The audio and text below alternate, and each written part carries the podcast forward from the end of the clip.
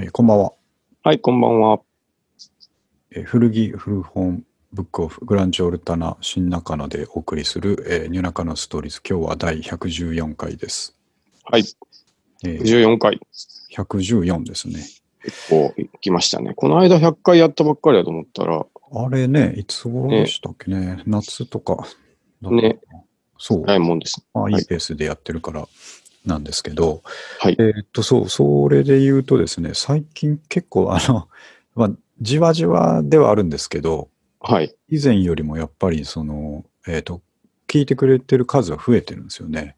ああ、そうなんですね。あのおお。結構あの統一して見れるところがないんですよ、ポッドキャストってですね。うんうんそのいろんなとこうんうでんうん配信しているから、はいえはーい。っと僕らのやつ、基本はアンカーっていうサービスで配信してるんで、えーっとええアンカーの方で数字は出てくるんですけど、はいはいまはあい。それ以外にも、それとは全く切り離して、えーサウンドクラウドに上げてたりとか、はいはいはい。えーっといろんなサービスで聞いてる人がいるので、こううーん。う一つにですね数字がまとまらないからな何るとほもど言え言えないんですけど、ん。えっ、と、アンカーのとこに一番多く、えー、うん指うん標うんうがん出。てくるんですけど、はいはい。それを見る限りではですね、だいぶ、えーっと、まあ、ベースで聞いてくれてる人は増えてる感じなんですよ、ね。おお、ありがたいですね。ねうん。と言っても、まあ、その、あれです よ、ねまあまあ、あの、ええじわじわですけど。具体的な数字をね、そう そ上うげてしまうとちょっと悲しくなってしまうかもしれないので、そこは。そうですね。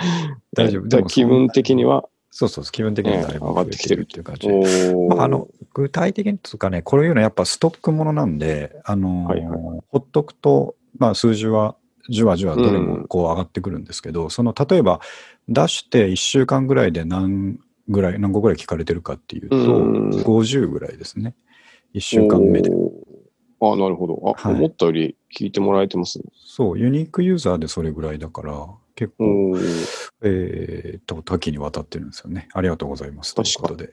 はい。なんでも、しかしたらね、うん知らない、なんか、し友達とか聞いてくれてるはいイメージがあるんですけど、はいはい、はいはいはい。もしかしたらそうじゃない人も聞いてくれてるかもしれなそうい。全くね、あのーどこからかこう、うまいこと、えー引っかかってくれた人がですね、聞いてくれてる可能性あるん で、言い方がそう引でっすかかっね、てくれいろんなこう、ワードを散りばめてるんでる。、そうですね。そう、そこにうまいこと引っかかってきてくれた人が聞いてくれてるといいなと思うんですけどね。まそあうですね。何かと、あ、そうだ、あとですね、えーっと、ホームページの方のページごとのそのアクセス数とかも時々気になって見てみるんですけど、うん。メやっぱぶっちぎりでメアリー・ルーロードのペアーレジルが ロードは、なんでなんですかまあぶっちぎって、あそこにアクセスが来てますけどね。やっぱ嬉しいり。ですね。うん、嬉しいですね。ただまあ、その人たちがちゃんと聞いてくれたかどうかはちょっと謎ではあるんですけどね。ページそうとですねしてはちゃんと。人気のペーメジアはあリー・るルードードの話したの多分2回ぐらいです。の。そうですけどね。あとは、どっちかというと、メアリー・ルーロードの検索結果が強いって話を、そうそうそまう。た2回ぐらいしてるっていう。そういうことになってますからね。でもまあ、まあいでもねいことに感じですね。これでもやっぱ本当にそれだけ続けると、い、ろいろ指標が取れるベースがあるっていうのだけでも面白いですけどね。まあ確かにね、なんかいろいろそれをもとに実験もできますしね。そうなんですよね。うん。さあそんな感じの、えー、と114回、もう年末だから、えできてそうですね、もうあと1回ですかね、今年はね。まあ今年はね、まあ、1回、確か2回できるかっていう感じですけど。はい。えー年末はどうするんですか帰るんですまあかまあこう、あと毎年年末は帰ってないっていうのもあるんですけあそうど、はいはい。ただもうそれに増してね、今年は何もうないん。んで、じっとしてますけどもね、うん、まあ、またあのスーパー銭湯でも行こうかなぐらいの話ですあかあね、。いいですね。そのくらいが。で、あと、今年ってカレンダーが悪いんですよね。うんねそれみんな言ってますね。そう、そのうん三が日終わった後、余韻が全くないって いう、腹が立つカレンダーなんで、いきなりスタートっていうそうですね感。じですよね、1年がね。そう、毎年言ってますけど、僕、あの仕事柄、その、うん。えっ、と、でもまあ始まってもちょっと休もうかっていうのができないはいはい、はい。セクションにいてですね、うん。もう仕事始まったら始めなきゃいけないっていうね、まあ、しあの、はいしょうがないというかね。しょうそれはそれでがないすよねうん。まあまあまあ、しょうがないということで頑張りますけどね。ははいい。えーっと、今日はいろいろありますが、ちょっと大中小いろいろあるんでね、何からいこうかっていう話なんですけど、えーっと、まあ、この間からちょっと始めました。最近何聞いてますかっていう話で、はい。えーっと、僕の方から、 えっ、と、ヤマっていうアーティストさんのですね、えっ、と、クリームという曲を、えーすごくよく聴いてるんですけうども、ん。えーとにかく知ってますか、ヤマさん。また、あ、僕、うん、あの、TikTok でバズったみたいなやつそうなんは、だ、はいはいめちゃめちゃ耳にしましたね。きフルで聞いたことないですけど。でしょう。で、あの、僕らが疎い、いわゆる、あの、歌い手系うん。の方ですかね。はいで、ちょっと調べてみたんですけど、やっぱりその、ベールに包まれてるらしくてですね、うん。あっち系の方は素性をあんまり出さないし、うんうんうんううんん。そのネット上でのゲリラ的な、えー曲配信とかでですね、うん。やっていく場合が多いので、なんかまあそういうのもこう新しい世界だなまあと思うんですけど、うん。で、えっ、と、山さんは、えっ、と、まあ漢字で言うと、なんというか、まあ、モダンというかですね、はいはういん。そうですね。今っぽい。今っぽい感じの、ね、感じですよねあの夜遊びとかね、あの辺とかああにもね、近いそようそうな、うそうそうう。うんん。ああいう人たちっていうのがやっぱりちょっと新しいですよね。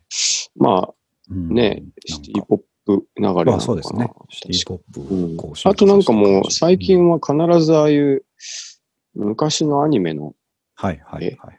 ちょっとエモい感じうんうんうもんを合わせてきますよね。ちょっとねセットで。 80年代っぽいやつ、そう、80年代っぽ。い。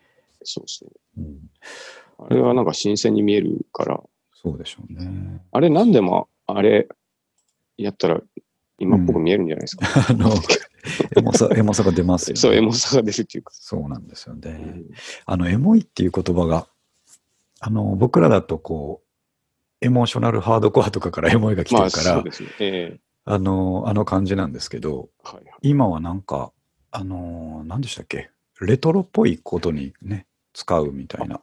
そうなんですか。古いものを見て、新しい人たちが古いものを見て、あ、なんか古っぽくていいなっていう時にもエモいっていうのは使う。ああ。なんかクリームソーダうんうん、そうのそう写そう。真あげるの流行ったりする、そう、それですね。ああいうやつですか。うん昭和っぽい。純喫茶とかね。ああいう純の喫茶とか。んええのことを総称してエモいっていうああ。ふうに持っていけるらしいので。言葉はね、うん。なんか生き物です からね。そう、僕らはエモいって言われたらね、プロミスリングとかそういうのが出てきそうま。ですすね。ゲットアップピッ ツ。いつとかね。 それ言っても、今の人たちに全く伝わらないでしょそうですね。あれが、あれがでも、あの、エモいの定義だと僕は思ってますけどね。そうですよね。今でもそこが変わんないからね。そうそこに近ければエモいっていうそうなんですよね。感じになる。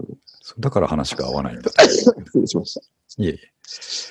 ということで、この山さんのですね、クリームっていう曲を、えっ、と、はい誰か僕の知り合いが勧めてたのをなんかで見てですね、うん。えっ、と、聞いたら、あの、山さん他の曲はですね、もうちょっとこう、リズミカルなというかですうね、ん。ダンサブルっぽいのが多いんですけども、この曲はですね、えっ、と、歌詞にも出てくるんですけど、まさにベランダでタバコ食いらしてる、えーうん。感じのシティポップなんですよね。ほうほうほう。だから三上君にぜひですね、これ聞きながら外でタバコ吸ってほしいと思って、今回あげたんですけど、確かに、 あの、マキト氏はね、タバコ吸わないから。吸わないんでね、なるほど。 ただ外ちょ見っとつめてるだけになっちゃうんで、あ、ちょっと、それを後で。ぜひ聞いてみてください。はい。すごくまあでもいいですね。うん、声も、なんか、なんだろうな。おいいですよね。うんなんか、やっぱ素性は化してないから、これ男だか女だか分かんないっていう話題もあったらしくてですね。ああ、え、女性じゃないんですかこいれや。パッと聞くと完全に女性なんですけど、うんそこをはっきり言ってないから、あ聞きようにそういうこよとでっすてかは、こう、ボーイみたいな、ね、ボーイズみたいな、ちょっとあー声の高いボーイズの感じでもいけるなっていうね。なるほど。まあ、あと、あの、ボカロ系の人は、はい音はいはい。音程変えたりす変るえかてきら、なますからね。んかわからないっていうのもあるんですそうかそうそうそうえー、なるほど。そんないろんなね、あの、いわく、いわくじゃないですけど、あの話題の、えー山さん、ぜひですね、気になったら聞いてみてくださいという感じですね。三上君なんか最近聞いてるのって何です僕はですね、あの、 今週ずっとちょっと、また栃木行ってて、出かあ張あ、そうでしたね。はい、引き続き私はスカパラばっか聞いてました。。ああ、長いですね 長く聞いて。長いですあ。とあれですね、玉置浩二ですね。ああ、 それは僕も定期的に安全地帯が来るのさあ、と安一緒全です地よね。帯はいはなんか、そうそう聞いてましたね。いやーうんこれは前も言ったかもしれないですけど、あの、ジレッタイとかがやっぱり今、誰か歌った方がいいんじゃないかって思いますあよあ、そう、あの頃の曲、めちゃめちゃいい曲多いでね。すそようね。なんですよね。なんでこんなにいっぱいいい曲かけるのかなっうてんいうんうう。んねそうですね。まあ、絶対、そういうふうに作ってた是非との絶対数も少なかったですね、今よりもね。あだあ、かまあら確かにね。そこにいろんなものがこう、凝縮集まってきていた感じがしますよね。ね。なうんん、いか、やあの、いいですね。趣がありますね。そうですね。なんかあの、うん大体向こうでレンタカー借りるんですけど、はいはい。あの、で、割と運転時間が長いんですよ。なんうか、んどっか行くのに2、30分走るんで、はいはいあの、カーステレオを鳴らしたいところなんですが、はいはい。いかんせん、あの、格安レンタカーなので、 まともな装備がついてなくて、なので iPhone をそのまま再生して、ああ、iPhone のスピーカーで再生すそるうそうそうそう。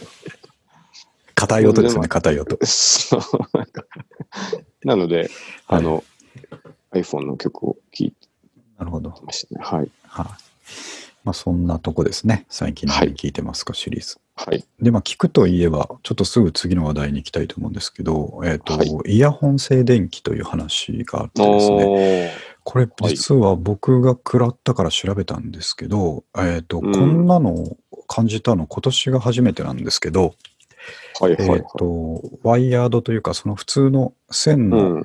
えっ、と、イヤホン、iPhone のあのうん付属の純正のイヤうホんンうをして、んうん池袋の街をですね、それこそ山さん聞きながらさっそうと歩いてたら、うんえっ、と、どっかでね、タイミング的には誰かとすれ違った時に、うんそのイヤホン耳に入れてるその、な、もう物体がうん。バチンって言って、えー。耳に電気走ったんですよ。両耳に。ええ痛いんですかそう、なんか軽くスタンガン当てられた感じのですね、あ のちっちゃなスタンガン当てられた感じの 衝撃が耳に走るっていう状態になって、うわ、うわって言っちゃったんですよ、やっぱり。そうなる確かとにび。っくりしますもんね。びっくりして、池袋のそのい地下の、えー道を歩きながら、いてって言って、ええキョロキョロしても何にもないし、みんな別に何もなってないから、あー一瞬僕、その、電磁的な攻撃かと思ったん ですよ。何者なんですなかそうですね。なんかいろい ろ。なんか狙われてあの、昔、そのテレビでね、ポケモンフラッシュ、ピカチュウフラッシュっていうあのがあっーたのと同じようにですね、あー iPhone 持ってるやつ全員にですね、なんか攻撃が仕掛けられたんじゃないかって一瞬思ったんですけど、どうやらそうじゃないぞって 思って、ええその時は、まあ、静電気かなと思いながらも、うん。なんかちょっと一瞬のその感電みたいな、ね、iPhone から通じてちょっと感電みたいなもんかなと思って、はいはいはい。えーっと、やり過ごしてたんですけど、はい、そしたらまたね、2、3日後に全く同じことになって、ええあ、ええバチンって、うん。あ、これ静電気かなと思って調べたら、やっぱりあるみたいで、リンクで送ったんですけど、うんなんかこれ、アッそうプルのね、アップルの普通のサポートペー ジに、アップルイヤフォンと静電気っていう、えーね項目があって、でうん。なる、なるんですよ、これはいや、僕なったことないし、知らなかったです、ここ、これまそで。う。これ、最へ近みんなあのワイヤレスになってきてるから、ああ、多分起きない確かにねんだと思うんですけど、うん。ワイヤードだとですね、あの、うん。どこから来てるかってやっぱりデバイス本体なんですって。あ、静電気が。そええあ、デじバゃイあ、ス伝ってきてるんですねう。。そうそうなんですよ。ええ iPhone の本体に溜まった静電気が、うんえーとイヤホンの線を通じて耳に来るらしいんですよね。ええあ、なんか、そ本体行かれないんですかね、それって。ね、そうそうそんそだうけ。今のところ元気ですけどね、そこから来てるらしいんですけど、うーん。多分そのタイミング的にはこう、えーっとやっぱ最近ナイロン系の服とか着てること多うんいかうら、んうんうん。あのポケットに入れてシャカシャカこうすれすれてあいるー、のなるがほどなるほど。多分だんだん溜まって限界に来て耳に攻撃を仕掛けられてんだと思うんですけ ど、いや、でもびっくりしますびっしく、りしあますよと、なんか、うん耳だとちょっと、なんあえ耳に悪そうですよね。悪そうなんですけどうね。ん。ただまあ、あの、さっきスタンガンみたいにと言ったものの、実際には衝撃、うん痛さ的には耳の中でですね、あの、うん、い小さな線香花火が炸裂してるぐらいのね、あの、や、でもそれもそ痛れそはうです痛いですかね。痛くない方の例えてく るかと知ら思っなかった感じ的には、あの、弾けた火花がね、耳の中に来てる感じなんですけど、たまあ耳なんてなんか急所っぽいから、そうなんですよね。それ避けようもないですし。そうええそうでそれ以来怖くて、うん。うでんどこでなるかわかんないから、ちょっとしばらくできなくったんですけどね。うんうん。それでもちょっとたまにしでも恐る恐るやったりするんですけど、ええこなんかこもあるれって、あの、極度に乾燥した状態だとっていう書いてあああ、るんではいすけはどいはいはい。る。やっぱり、りこの、なん、なんて言うんでしょうね。うん、乾燥、まあ、い要は、なん、なんていうんですか、うん静電気たまんないようにしてあげればいいいいんじゃないですか、まあそうですあよね。の、あ、いや、そんなこともできないか。なんかそういうグッズも出てそうですけどね。静電気逃がすケースとかね。うんねそうですけど。うんえー知らなかった。そう、静電気はどのハードウェアにも蓄積され、どのブランドのイヤフォンでも放電される可能性があります。うっん。て書いてあるので、うまあまあん。僕は本当今年初めてだったんで、うんう。ん、なんかみんなはどうですかねと思って、ちょっと上げてみ僕まはした、なっね。たことないですけど、あの、ただ、これを知っとくと知らないとで、多うん分うん大きく違うんじゃないですか、そうビビり方が。なった時にね、やっぱりあの攻撃かとは思わない風になる。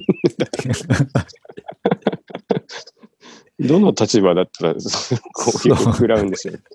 すごい自重分になん要か人ね物、そうそうそう、スパイ的なやましいところがあれば、なるほうど。ん、すぐそういう気持ちになっちゃうかもしれないですね。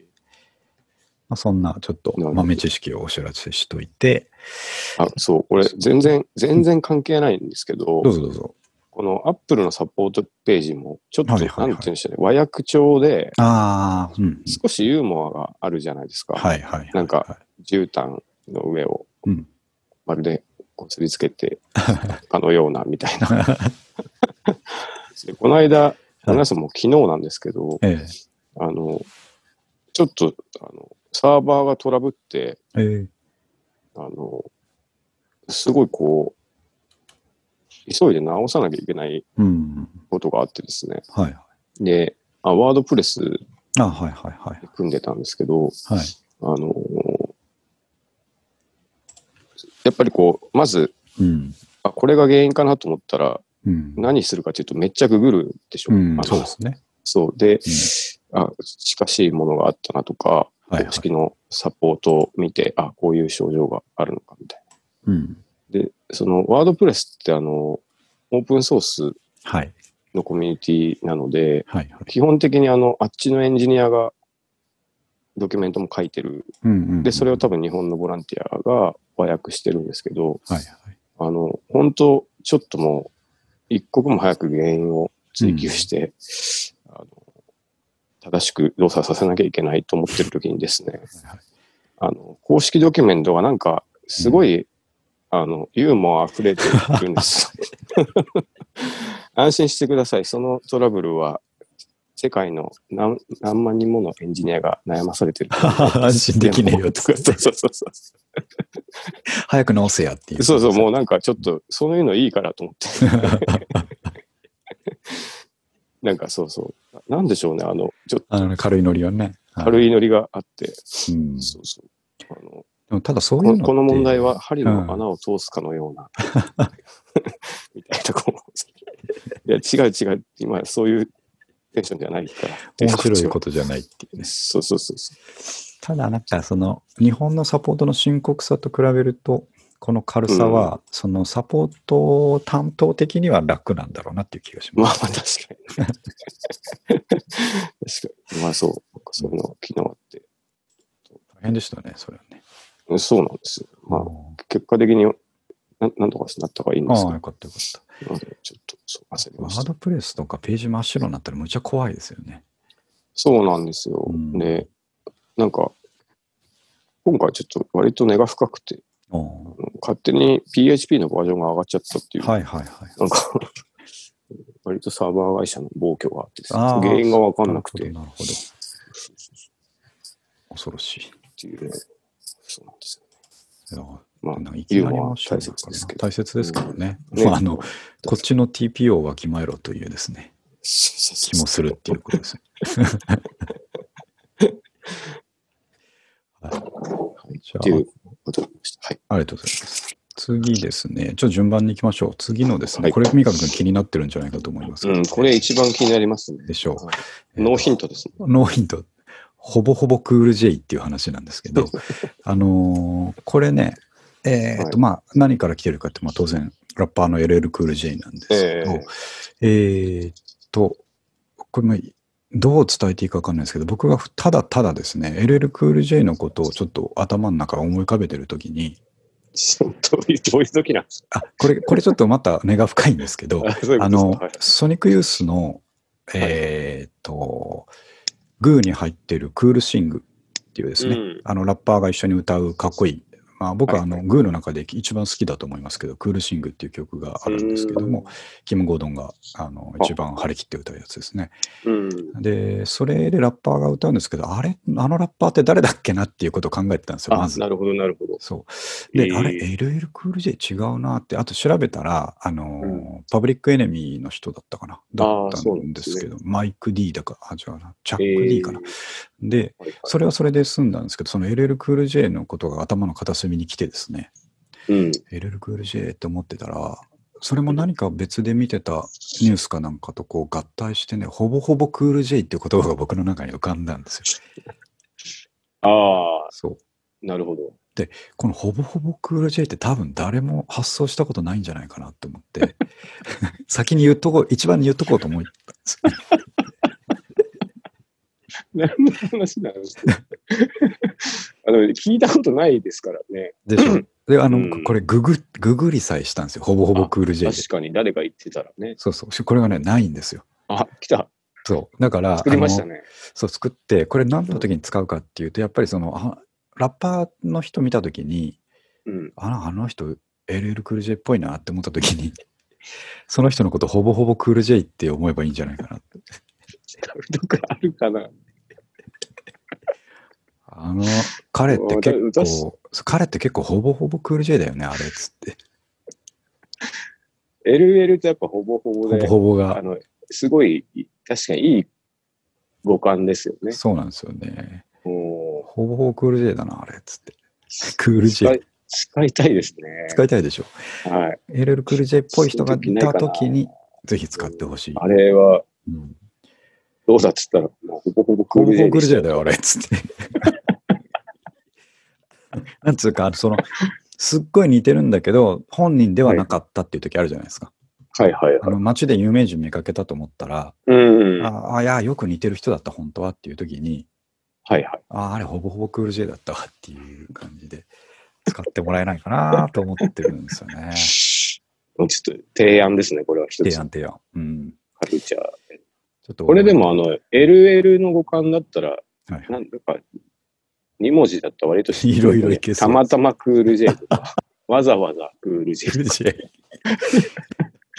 あれ大体い意け外るな。に大体いけます。ほぼほぼはやっぱり、あの、うんいいですね。一番使えそうですけどうねん、。使え、あれ何でも出てくるな、これ。うん。ほぼほぼ。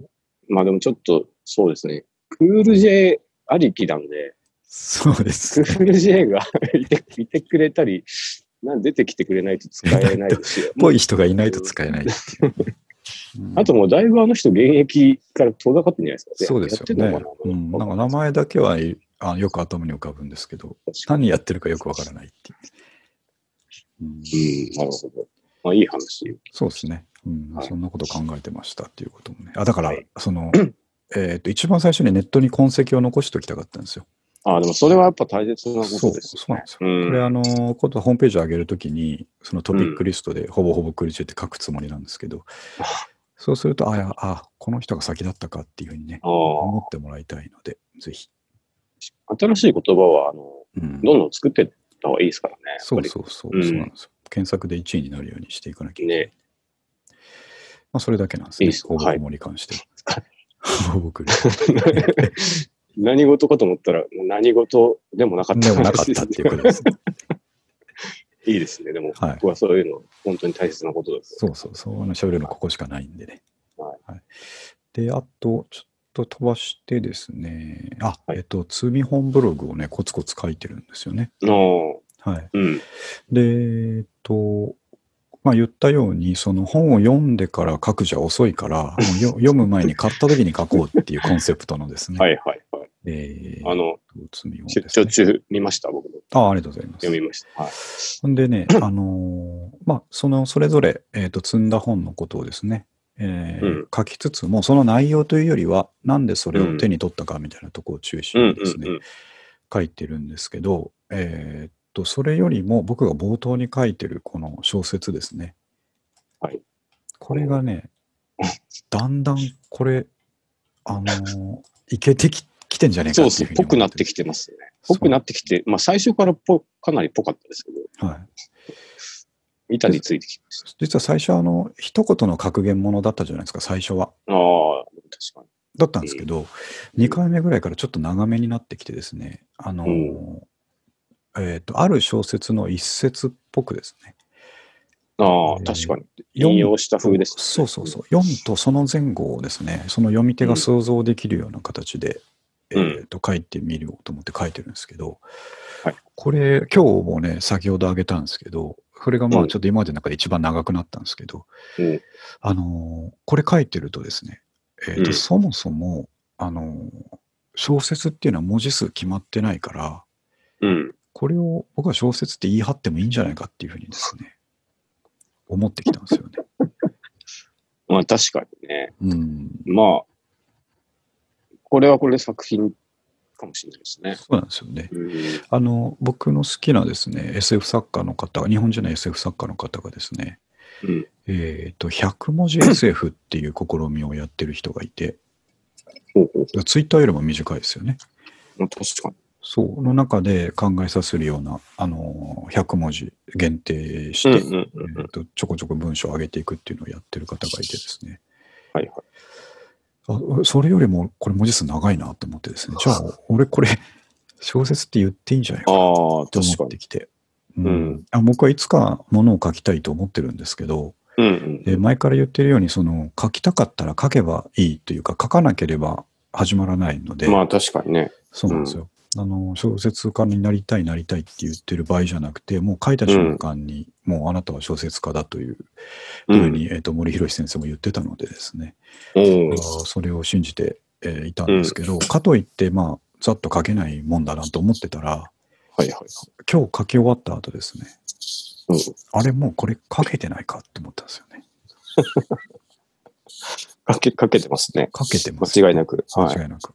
うんうんっていうことが自分にとってちょっと発見だったんあであ、、続けていこうかと思って、そうです。ね。なんか、うんあとこ、こういうのって、なんか、あんまりみんなやってないからいいと思いますよね。そうですね。はい、なんかね。このジャンル。ジャンル。 あの、やっぱ一本筋が通ってるのは、その本を積むっていうことにどこか、うんえーっと、そのテーマがあるっていうはいはいはい。ことで書いてるんですけど、うん、そうなんですよね。なんかそうですね。あの、うん。一貫したテーマがあって、そうですね、それについてうん。いろいろアプローチするっていうのも作品じゃないですかね。そうなんですよね。はい。これでちょっと、あの、いつか、えーなんていうか本が出せるといいなと思 って。うん。なんかあの、はい意外にうん、なんかこの年になると、結構たまにデビューしてる人いますね。ああ、そうですよね。サラリーマンしながらそうそうそう。デビューしちゃってる人いますよね。なんか割と友達うんぐらいのレベルでたまにはいいるじゃないですか。いますね。でなんか、大体そういう人たちってもうんう、こう、ずっと書いてますよね。そうなんかそうなんねネですッよトに。そううそうんだから、あながちこう、捨てたもんじゃないいや世夢じゃなのい中。ええうんあ、だからちょっと一つね、あ、これちょっと自分で貸すとちょっと良くないかもしれないですけど、えっと、これ今4回ぐらい書いたんですけど、3回かな。どんどん長くなっていってるんですよ。 だから、それを続けていけば、ああ、いいいつかその、本当に長い小説になるんじゃないかっていう気がしてきま確しかたにね。ね。うん。まあ、自然にこう、なんていうか、あと、はい。自然にこう、溢れて、こう、はいはいはい。登場人物が動き出すみたいなあってい。、そうそうそう、結そ構う言いますそよういねう。感じで、なんか用 用意してきて、来ていくかも気しづれないいですたよね。ら、すごい長いものができてるっていう。いや、でも昨日とか、あ前回に書いた、その、ちょっとあの、えっ、と、京極夏彦先生風のあ、やつでをもあれはよくできてましたよ。書いたんですけど、そうそうそう。不気味な感じがめっちゃ出てましそう、あの、なぜか対象すごいよかを、った対象言葉になってるってそうそうやそうつ。あ、これ、あの、実は対象言葉にしたいと思ったんですけど、対象言葉ってどういう感じにすればいいのかよく分かんなかったんで、はいはあの、勘でですね、もしかして対象言葉変換サイトとかあるんじゃないかと思って、い。うん。探したらあるんですよ。あ、そうなんですか。そすう、ごいな文章をそこに入れると対象言葉に変えてくれるサイトっていうのがあって、ほうほうだからこれ、あのーまず対象言葉にしようと意識せずに書いてあ、そなるほこを通して、そんな経緯があったんですね。はいいで、出てきたもののを見て、あ、でもちょっとここまでやると読めないな、この文字っていうのをちょっとうんなるほどな直してああげたっていう、ちょっと一手間かかってるんです よ。そうだったんですね。はい。そう雰囲気がめっちゃ出てました。そう、この前回書いたやつうはん最後に、その紺色の買い物袋を持った私がっていう一節があるんですけど、はいはいここはちょっとブックオフの袋が紺色だっていうことを分かってないと、ちょっと、まあ確かにね、そうそうそう、うんうんその、 面白さが伝わらないとこではあるん我ですけど。々はよくね、そう見慣れてますからね。すぐ見られてる。うんブックオフの袋といえば今日ですね。はいちなみに今日も、あの、例の、えーと、ブックオフランニングやってるんですけど、ああ、走って、走ってブックオフに行くっていうあのイベントですね。 今日は、えっと、中野店に行ったんですよ。早稲田通りの。ああ、ありますね。はいあっちの、そあの、う。商店街抜け切ったところですうんね。はい。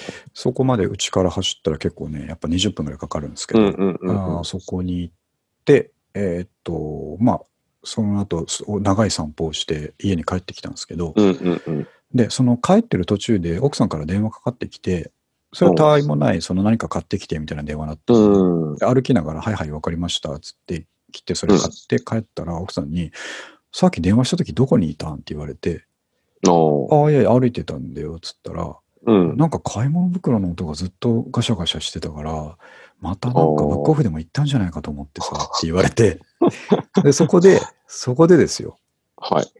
別に今日も500円分ぐらいしか買ってないから、の、いや、行った、あ行った行ったって言えばいいじゃないですか。まあ確かにねええ、悪いことしてるわけじゃない。悪いことじゃない。なんかね、うん僕、嘘ついちゃったんですよ ね。言っていや、言ってないよ。言ってない言ってない。なんでですか なんで嘘ついたんですか、ね、罪悪感がある。あるんでしょうね。あ、だからその、ううんーんと、やっぱり本が今、圧倒的に増えていってるんで、うん。ちょっと今、最近図書館からその、ブックオフにね、あのー、ちょっと切り替えたところが、はいはいシフ。トチェンジしたところがあって、今回、今の時期ですね。うんで、どんどん増えていってるんですよ、ベッドルームに。そああ、それは奥さやばいなってん、奥さんも見てるわもう見けでてする、見よてね。ますあ、。増えてんなと。あはい。あ。見てるんですけど、まだ何も聞かれてないんですけど、はいはい。聞かれたら、うん。あのー、ベッドの下に置いてる二軍の本たちを上に上げたんだっていうことにしようとしてるんですよね、僕は。あ、買ってきてはいないと買っいうてきてない。うん。うん昔からあったものだよ一回と読もうと思っててそうそうそう、ちょっと上に上げたんだよっていう、ああ、そうっていう話で終わると思うんですけど、はいはい。今日なんで嘘ついちゃったのかなって、ちょっとね、その後ちょっと。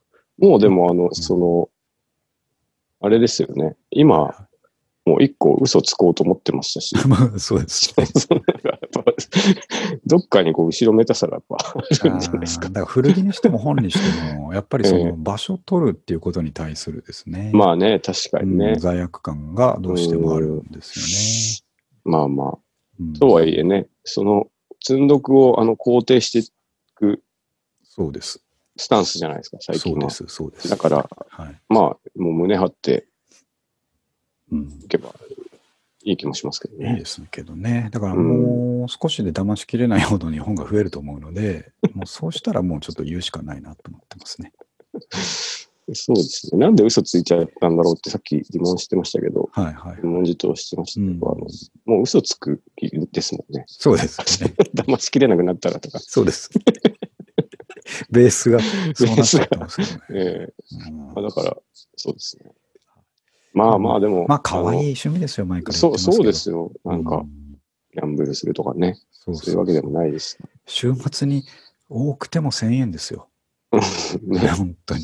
そうそうそうの本が増えてきてるだけなんでね、ちょっとそこは許してほしいなって思います、な。ねなんなら、うんい高尚な方じゃないですか、趣味や、もう本当そうですまよあ、読書ですしね。うんですです。うん。で、まあ、全然追いついてないですけど、やっぱり常に読んでますから、うん。うん、全然、その買ってるだけ、コレクターじゃないですからね。うん。うんそうですね。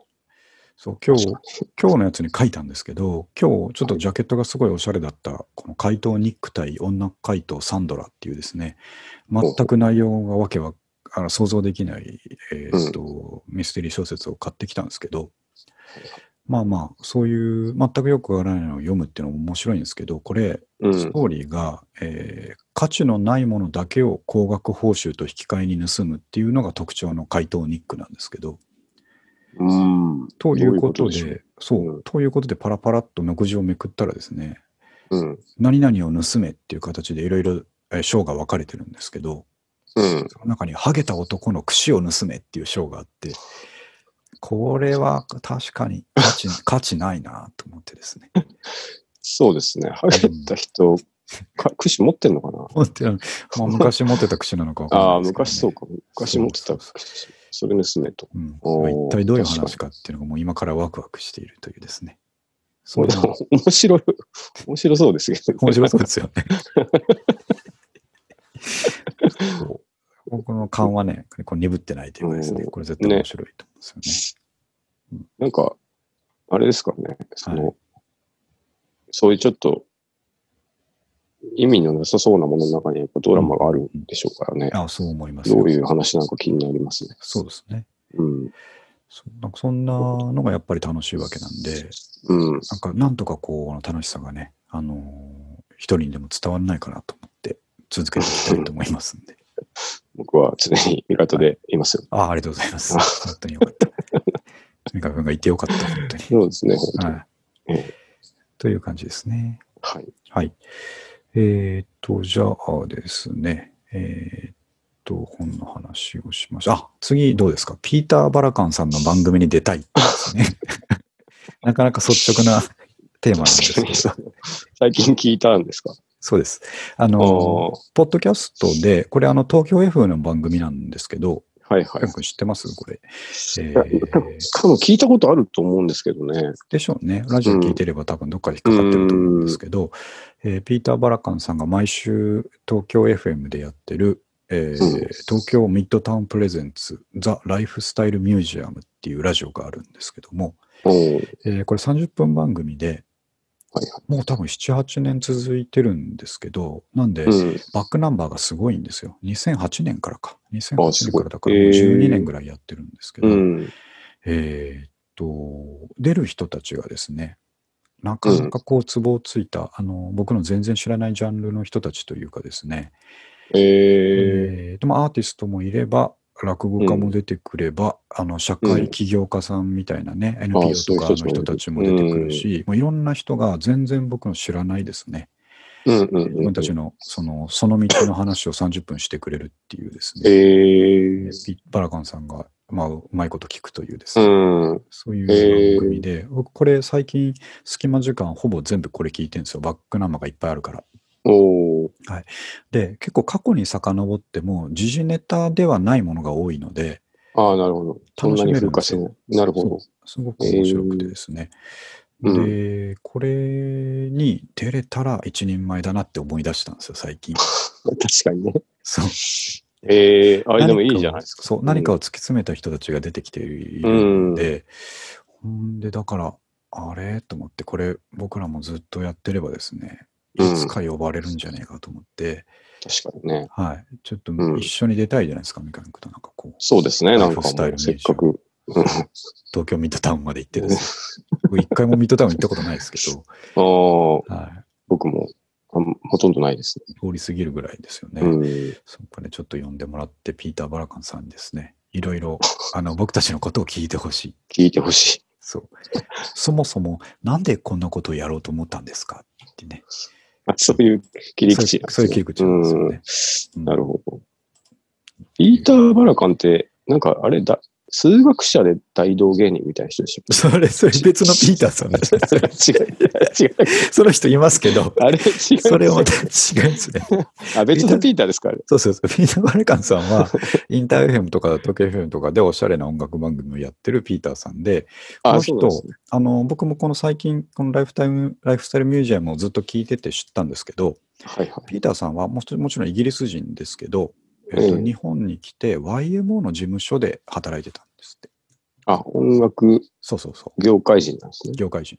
えー、まさ。に坂本龍一とかの付き人みたいな感じで、そあ、のまあそ、んな感じだったんですそう、英語が喋れるから、その YM あとかーなるほね、ど外に出ていくことが多かったんだと思うので、そういう時の付き人みたいな感じでずっと、えー事務所の社員としてやられてたそうで、か。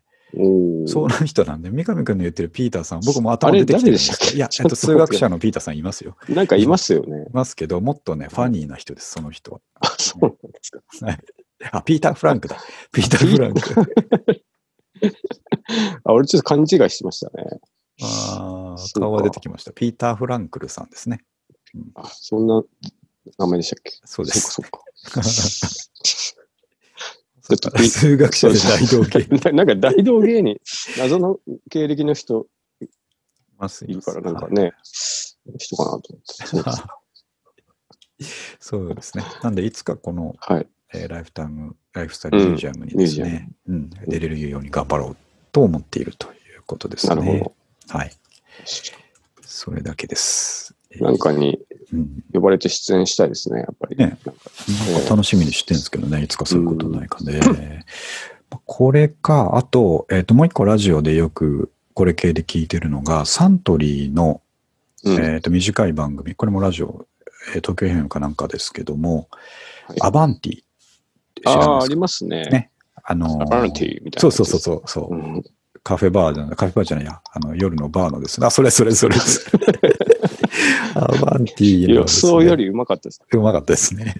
あの、大学教授と、えーっと、バーテンさんの二人うがん。主人公で、えっと、その大学教授がそのアバンティに来てるお客さんの話を盗み聞きするのが趣味っていう趣旨のね。そういうイントロですね。そうそうそうそう。なんとかさんがそうそう来そてう。ますよ。来て、話、ちょっと聞いてみましょう。聞こえてきましたよって言っ なんて、かその道の人たちの話が始まるってやつなんですけど、はいまあ、それにも出たいなって思ってますね。ああ、確かにね。はいはいはい。ちょっとそのうちの話を一発して帰ってこようかなっていう。あれ、あれこそずっとやってませんかあれ長いですよ。ね。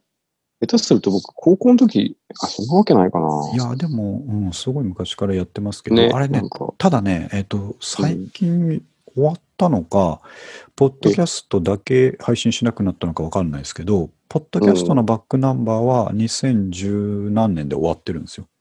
あ、そうなんですか。うん。えー、今でもやってんのかなちょっとわかんないですけどね。ポあッのドキャストなんはか抜粋版なんですけどね。あ、そうなんですうん、ね。そうなんです。なるほど。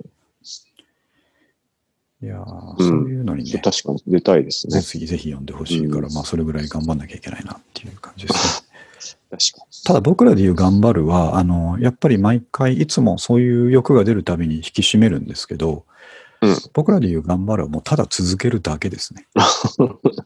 まあ、一番大変なこと、そうそうそう大そう変。なことですからね。そうなんはいですよ。これは、そう頑張りましょう。はいそれ以外のことをなんか色気出しちゃうと、ちょっと続けるのが大変になってきたりするかもしれうないんん、で。確かに。ハードルをね今、のままそうそそいうけう。ないと。うんはい今のまま続けるっていうことだけをですね、うん、念頭に置いてやっていきたい大。切なことですね。はい、うんそう思ってます。はい。で、あとですね、次が空港に本を読みに行きたいっていう話なんですが、えーっおーと、これは、あのね、ブログにも書きました、あの、片桐はいりさんの、うん、えーもぎりよ、今夜もぎりもよありがとうっていうん。う小説を読み切ったんですけど、はいはい。えーっと、すごい面白かったです。うーん。これはもうね、皆さんにおすすめ、あの、青春物語ですね。あ映そう画なん好ですきねな少女が大人になっていく青春物語というか、ええっと、あの人ね、高校生から大学生からずっとその映画館のもぎりのバイトをしてたんですね。ー、ね、らしいですね。そうんう。で、えっと、すごい、あの、東京都の最低賃金みたいな働き方だったけど、うん本当にもう一緒に働いてる人と毎日映画見うんて映画の話して、うんえっと、終わって飲みに行ってもずっと映画の話してて最高に楽しかったっていう話なんですけど、なるほど。もうそれが本当に羨ましくて羨ましくて ですね。はい、そんな青春いいなと思ってね。確かにね。なんか、大御所の俳優が来て声かけてくれたとかね、そうそうそう、なんかそういうのもありましたね。感じでしたよね。うんはい。ほんで、あの、昔だからすごく緩くてですね、うん。働き方も。うんうんうんで、えっと、一回その時間が始まってお客さんの中に入れちゃったら、うんえっと、もうダラダラしてていいし、うん。スクリーンが1個か2個しかないから、うあん。のだらだらしてていいし、その好き放題入って見ていいんですって。なるほうん、で、ど。うん。休憩、お昼休憩とかも、あのみんな映画館の中で、人がまばらですからね。あああのー。銀座の映画館とはいえ、昔のその名画座と言われる、その最新のをやってるわけじゃないところうん。うだったので、えっとまばらだから、その後ろの方の空いてる席に座って、ん。お弁当食べたり、うん。うん。うん。なんか一番羨ましいなと思ったのは、休憩が2時間ぐらいあるらしいんですよ、毎 回。毎日。まあ確かにあの、そ上う演時間とかはね、 そうそうそ休う。憩みたいなもんだ。そうなんですよ。うん。そこの間中ずっと、あのー映画館でご飯食って寝てたとかですね、あああの。映画見てたとか、そういうはいはいは素晴らしい世界だなと思って、ううんん。見てたんですけど、その中の話でも一番こう、あの、なんていうか、趣があるなと思ったのが、その、これは大人になってからの話ですけど、うん。えー、と羽田空港に本を読みに行ったっていうねあの一番本を読むのに落ち着けるのはどこかっていう話があってええ。そうで、まあ、映画館の中とかでも別に読もうと思えば読めるんだけど私が一番こう好きなのは羽田のあの、うん第2ターミナルの展望室ですかねええ。まで行くと、まあ、人もまばらだし、あのふかふかのソファーがたくさん置いてあるし、ああ、なるほど。うん、あのむちゃくちゃいいんですっていう話が書いてあって。えでえ。でふと周りを見渡すと同じことを考えてる人がたくさん座って本読んでるって書いてあってあ、ですねそうなんですね。そうええ。でそれを読んで、まあ、今ちょっと空港とか行きづらいですけど、まあ確かあに。のあ確かにそうだよねって空港ってやっぱりその独特のカルチャーと雰囲気とまあ、まあ確かにね。そうあと椅子が大量にあるっていうです ねあー状況をな兼るねほど備えててうん。だから僕、まあ、もうちょっとこう行きやすい雰囲気になったらあの本当に一人で、まあ、最近娘も遊んでくれなくなってきたからうん。あの空港とか行って、本をただ読みに空港行くってのはありだなああ、いいですね。あれ、、ただで入れますもんねあ。りますもんね。ねう確かん、そうそう、あの、豪華なとこじゃなければ、多分普通の展望台はただですからにね。ね。ええ。そんなことあ、それはちょっといいな。いいでしょ確かにわざわざ場所変えてなんかするっていいですよう。いいね。ですよね。うん。だから、行きしなの電車でもしっかり読めるし、ああ、なるほど。到着したその羽田空港でもしっかり読めるっていうね。うんう。ん。その行き帰りの電車賃も全然もったいなくない豊かな旅だなと。確かにね。うん。ちょっとなんか、買い食いしてもいいでしょうしね。そなうそうそうそうんそか、うですね。駅弁とか、あの、ねなんか買っちゃってね、食ってうもんすごい、なんか、豊かな気持ちになりそうなね、気ながんしまかすね。、それはちょっといいですね。ううんん。なるほど。これをちょっとね、得ました。でも本当にこの本面白かったのと、あと、ハイリさん、あと2冊ぐらいエッセイ出してるので、ええーとー、それもちょっとゲットしたいなとなるほど。思っているところですね。うん。あとそう、ハイさんの小説の中で、まあ、ロードショー、ロードショーっていう言葉が、まあ、昔の言葉として出てくるんですね。その自分の勤めてた映画館は、そのロードショーの風切りがとかなんか書いてあったんですけど、うん。そういえば映画のことをロードショー、ロードショーって言いますが、うんロードショーって何ていう確かに意味だったかってうん分かんないでしょ、うん。でこれを改めて調べてみたんですけど、うん。えっ、と、まあ、ウィキペディア貼りましたが、正しくはアメリカの、えー方で始まった言葉うで、ん。今は日本でロードショーっていうと、うん。映画を、新作映画を封切ることをロードショーっていうじゃないですか。まあそうですね。そうん。う。ではなくてですね、えうーっん。と、昔、これ映画じゃなくて最初に演劇界の方の用語であったって書いてあるんですけど、えーっと、なんていうかね、実績のある中央の劇団ならともかく、えーう新進気鋭の劇団の場合、いきなりブロードウェイで上演するのはリスクが高いので、うんまず地方を回って、そこで評判を得たら最終的にブロードウェイに出れるっていう、うんそういう流れが、えーあって、うん。このブロードウェイよりも前に行う上演のことを一般にロードショーというようになったっていうのが始まるんですよ。うん。ね、知らなかった。ね、で、ロードショーっていうのはまさにその名の通り、その、えーとうん実績のない劇団とかは道端でやってたから、うん。ロードショーというらしいんですね。なるほど。そう。なんですが、この言葉が映画界に入ってきたときに、逆の、えー使い方になって、うんまずは人の多い都市部で上映して、うん。見てから、えうんーと地方に出しても売れそうだなと思ったら、地方にも上規模拡大していくっていうのが、うん。映画界ではロードショーっていう言葉になっちゃったんです。うん。ね。真逆ですそうね。ですね。うん。で、それと同じことを日本の古い映画界でも、最初は東京とか大阪の中心部でやって、えーうん地方でやるっていうのをやってたんですけど、うんそれがどんどんどんどん、その地方の映画館も豪華になっていってですね、うん。うんまあ、みんな一斉に新作映画やるようになったから、うん。言葉だけ残って、えーなるほど新作映画を封切ることをロードショーというようになったっていうことらしいです。うん。なかなか興味深い勉強になりましたね。変遷ですね。うん、なるそほうど。、途中で一回ね、うん変わっちゃってるんですよね、うん。逆に。えー。まあそう思うとなんか、あれですね。こう、普段何気なく使っていてもよくわかんない言葉ってもっといっぱいありますそようね。そうそう。まあ映画ロードショーロードもうショーっそうてでねしょうし。ううんん。ああとそれ、今日一個思ったんですけど、そうだ、うん最初に言うの忘れましたけど、その古着古本ブックオフって言った後に、はいえー、で、ニューナカのストーリーズは古着古本ブックオフでおつ、えーお軸にお届けしてますって言うじゃないですか、僕いつも。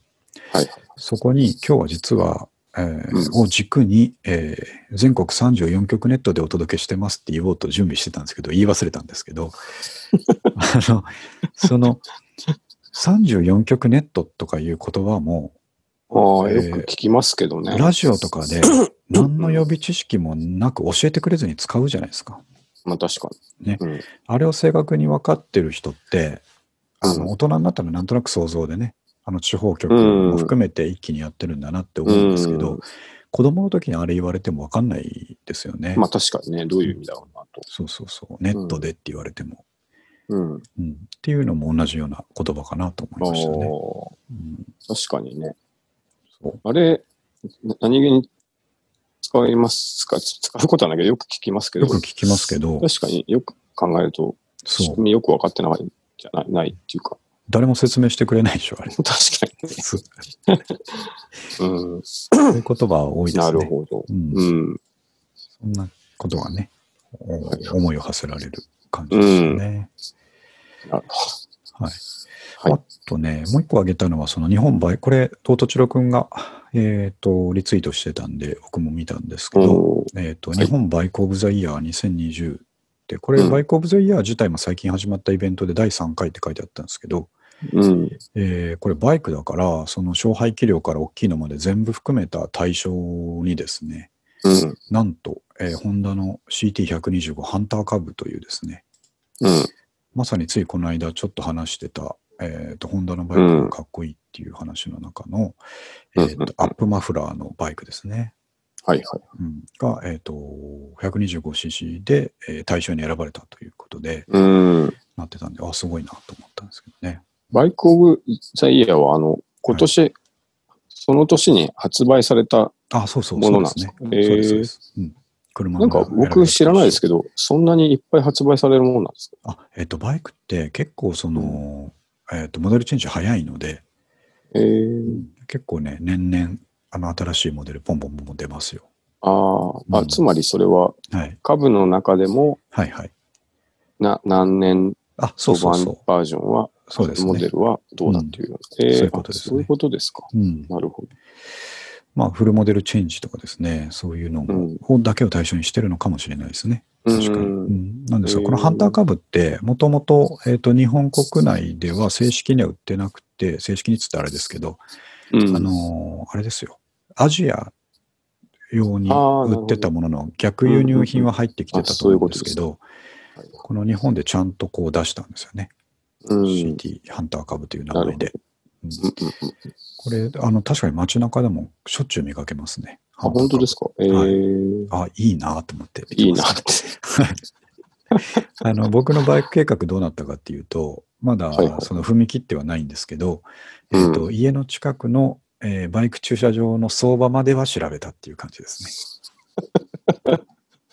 もう秒読みっちゃ秒読みな気秒読みっちゃ秒読もみしますけどね。はい、ちなみになるねほど、えっとはいバイク駐車場、うちから一番近いところが、えっとねうん月決めで7800円でした。ああ、まあ、うん高いっちゃ高いけど、まあまあまあそうですね。いやいけるっちゃいけるっていう。いけるっちゃいけるそうギリギリのところようなね、まあ、1日なるほど。 300円いかないぐらいですね。だからね。一日計算。一日計算すると。確かにそう思うと ね、そう。安く感じるかも。タバコ吸う人だったらそんぐらいいくしな、みたいなね。うん感じです かね。確かにね。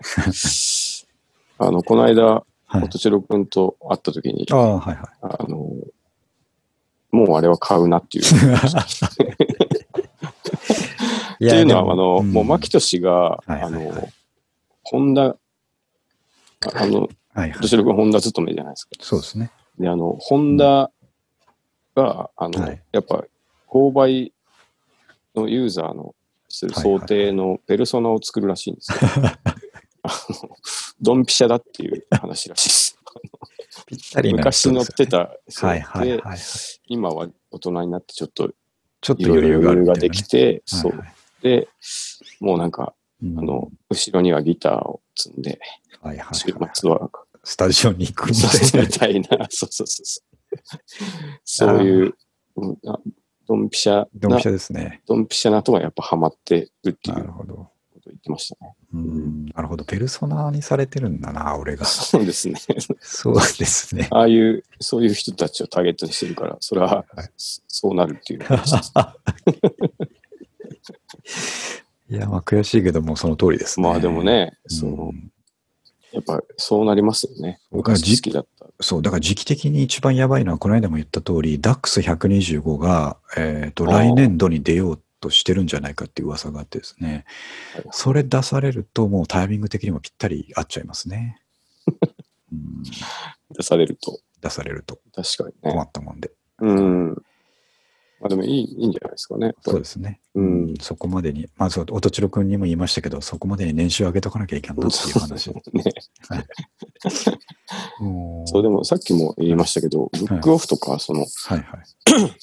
バイクとか、はいなんかいいい趣味じゃないですか。いや、本当そうですやよ。っぱりなんか、う、うんん。大人になって、こう、何も趣味がないとかよりは、そうですね。僕はいいと思うんですけどうね。ん欲しいものがいっぱいあるっていうね。このねどうしなたんらかその素敵なことですよ。どうしたらいいんだっていう感じですね。いやー、まあそんなとこです、今回は。はい、なるほど。三上君なんか栃木の思い出とかないですか栃木はですね、ああの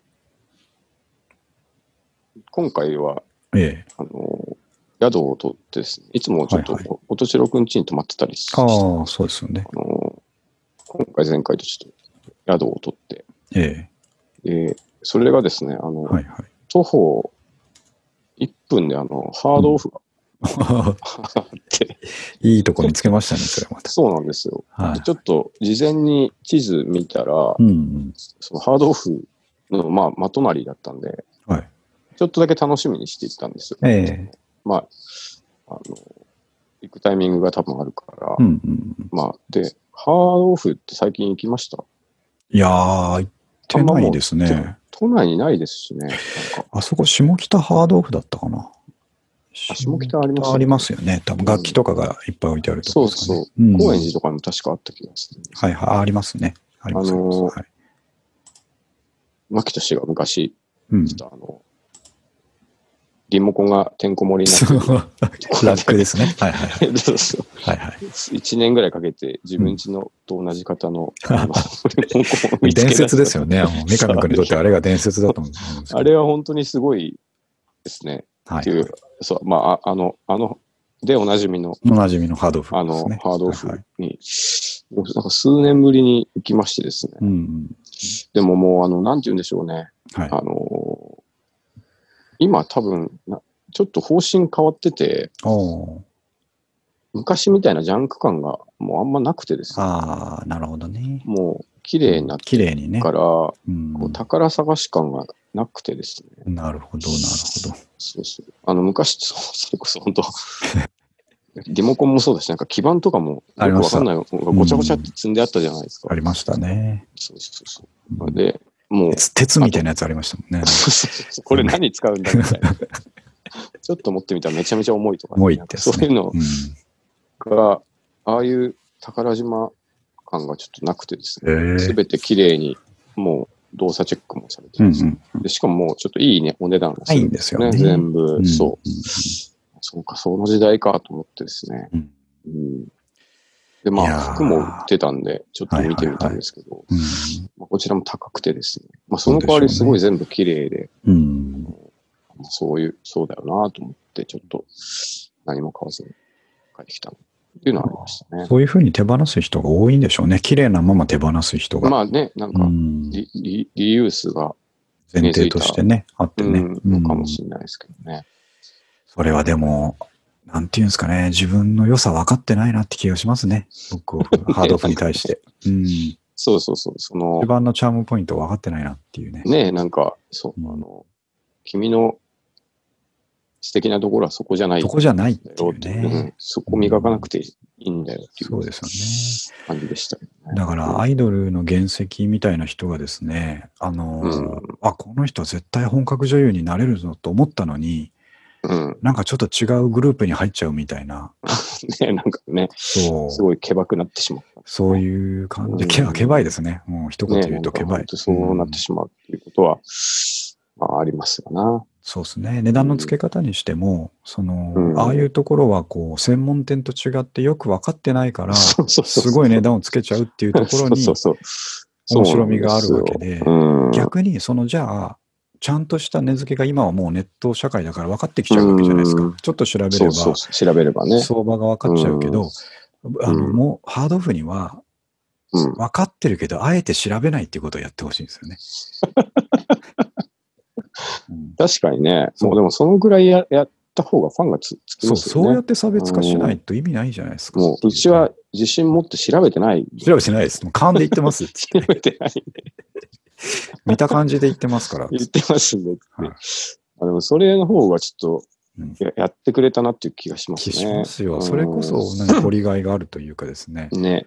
はい。っていうか、なんでこの、あの、なんていうんですかね、あの、フェンダーのパクリ物のギターに5万値段つけてんだよっていうのもあれば、うん、本物のフェンダーがなんか1キュッパで売ってるとか、そうねえいう落差を見たいですよね。ね。うんでも買っても買わなくても楽しいじゃないですか。そうそうそうそうそう。見てるだけで、あ、こんなの、この値段で売っちゃってる。。そうそうそう。あ、これただに傷があるかないかだけでつけてるな、これ値段そうとかね。そうそうそう。そういうのですよね。うん分かってないな。全然そ分うかなんってなでい。すうよ。んで、なんか、はいなんかのジャンルに特化して、うんだけ詳しくて、あ、うんうんここの店舗にはこれ好きな人がいる。いるなっていう。他はざるだけど、ここだけ詳しい人がいる。釣りに詳しい人がいるんだなとかね、ああ、そうっすそね。うそういう楽しみ方がね、ちょっと、うん、お店だと思わないでほしいですね。あそうん。う。うんアミューズメント施設施設だと思ってほしいです。うんあと、俺た、店員さんに全員にですね、俺たち全員趣味でやってんだと、そういうふうに思ってほしいですね。いう、そう、ちょっと、まあでも、あ の、うん店内もね、綺麗で、あの、まあ、そうですね。まあちょっとね、いやその方はいいー、その方がね、経営的には正しいんですけどね。そうそうそうう。ん、まあ、夢という意味ではちょっとうんまあ、というのがで、すね。ねうんわかりました。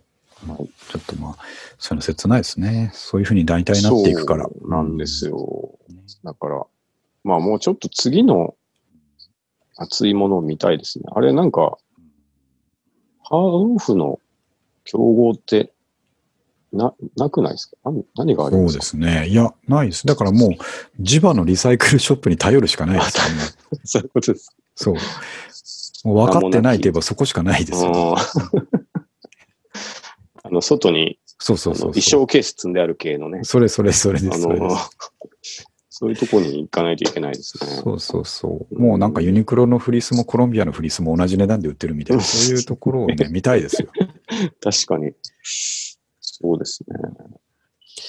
あれでも、ななんで競合現れないんですなんでですかかね。でできないんですかね、やっぱり。うん。うん確かにそう言われるとそうですね。うん。うん。まあでも、ブックオフも競合いないじゃないですもんね、あんなでかい。ああまあそうですね、うんうん。ゲオが一時期ちょっと頑張ったかなぐらいで、うんやっぱりやめましたけど、あとはそうですね、東京で言うとドラマですね、ドラマ。確かに。えまだあるのかいまやあ、あるんでしょーうあけるのかいやでなもあるあるけど、多分業態がもうあのぶ対ブックオフではなくなってるんじゃないど。かな。そうですようね。ん、あそこは面白かったですよね。面白かった、すごいあの。笹塚ありました、ありました。笹塚になんか、一気に近うん近いところにも2店舗、3店舗ある。そうそうそうそう。笹塚のドラマはね、本当によく行きましたよ。ね、なんか、うん。面白かったですね店。頭にある本とか、やっぱ安く安くていいの置いてあったからなうんうんね、いやー、そうですね。ドラマか。うん。いろんなことを思い出してしまいました。はい、じゃあ、まあちょうど10時間なんで、こはいのとこですかね。114回。はい。えっ、と、じゃあもう年末なんで、あと1回ぐらいかなと思いますが、えっ、と、確か2020年もですねはい、まもなく終わりということで、うん。えー仕事がむちゃくちゃ忙しいということです。ああ、本当ですか。まあ、本当確か。に、年末はしょうがないですね。いやー、なんでこんなに重なるかなっていうぐらいね、思きますけど、けどですうね、んやっぱ昔は、昔だとこう来ると気持ち的にも辛くなってたと思うんですけど、うん。やっぱね、今は違いますね。おしょうがねえ余裕が、しょうがねえ、もうできなくてもしょうがねえやっつうね、 なんか違う方向に確かにね。肝が据わってきたというかですね。おはい。まあ大人になるとねそうそうそう。まあ、とりあえずなんか、本当に仕事辛くなってきたら、うん。あーまあこれちょっと最近きついな、やっぱちょっとトレーニング足りてないな、みたいな感じにやっぱなります からね、最近は。筋トレ。はい。そっちやっときゃなんとかなるっていうふうに本当に思えるっていうね、うん。不思議ですけど、ああうん素晴らしそんなにないこっとてできすました。はい。まあちょっと体に気をつけて頑張りたいと思います。確かにね。はい。三上君も。ちょっと風邪っぽいですかそういえば。いや、特に、あ、でも、あの、うん二日酔いなんですよ。あ、二日酔いなら大丈夫 です。ならいいですけどね。若干二日酔いです。あ、OK です。それはまあ、もう一一晩寝れば治るかなっていう感じです。そうそう了解です。じゃあ今日もちょっといろいろお話できたんで、えーはいですね。で、ちょこちょこブログにも書きますんで、時々皆さん見てくださいということで。はい。はい。じゃあ、えっ、と、終わります。はい。はい。ありがとうございました。はい。ありがとうございました。はい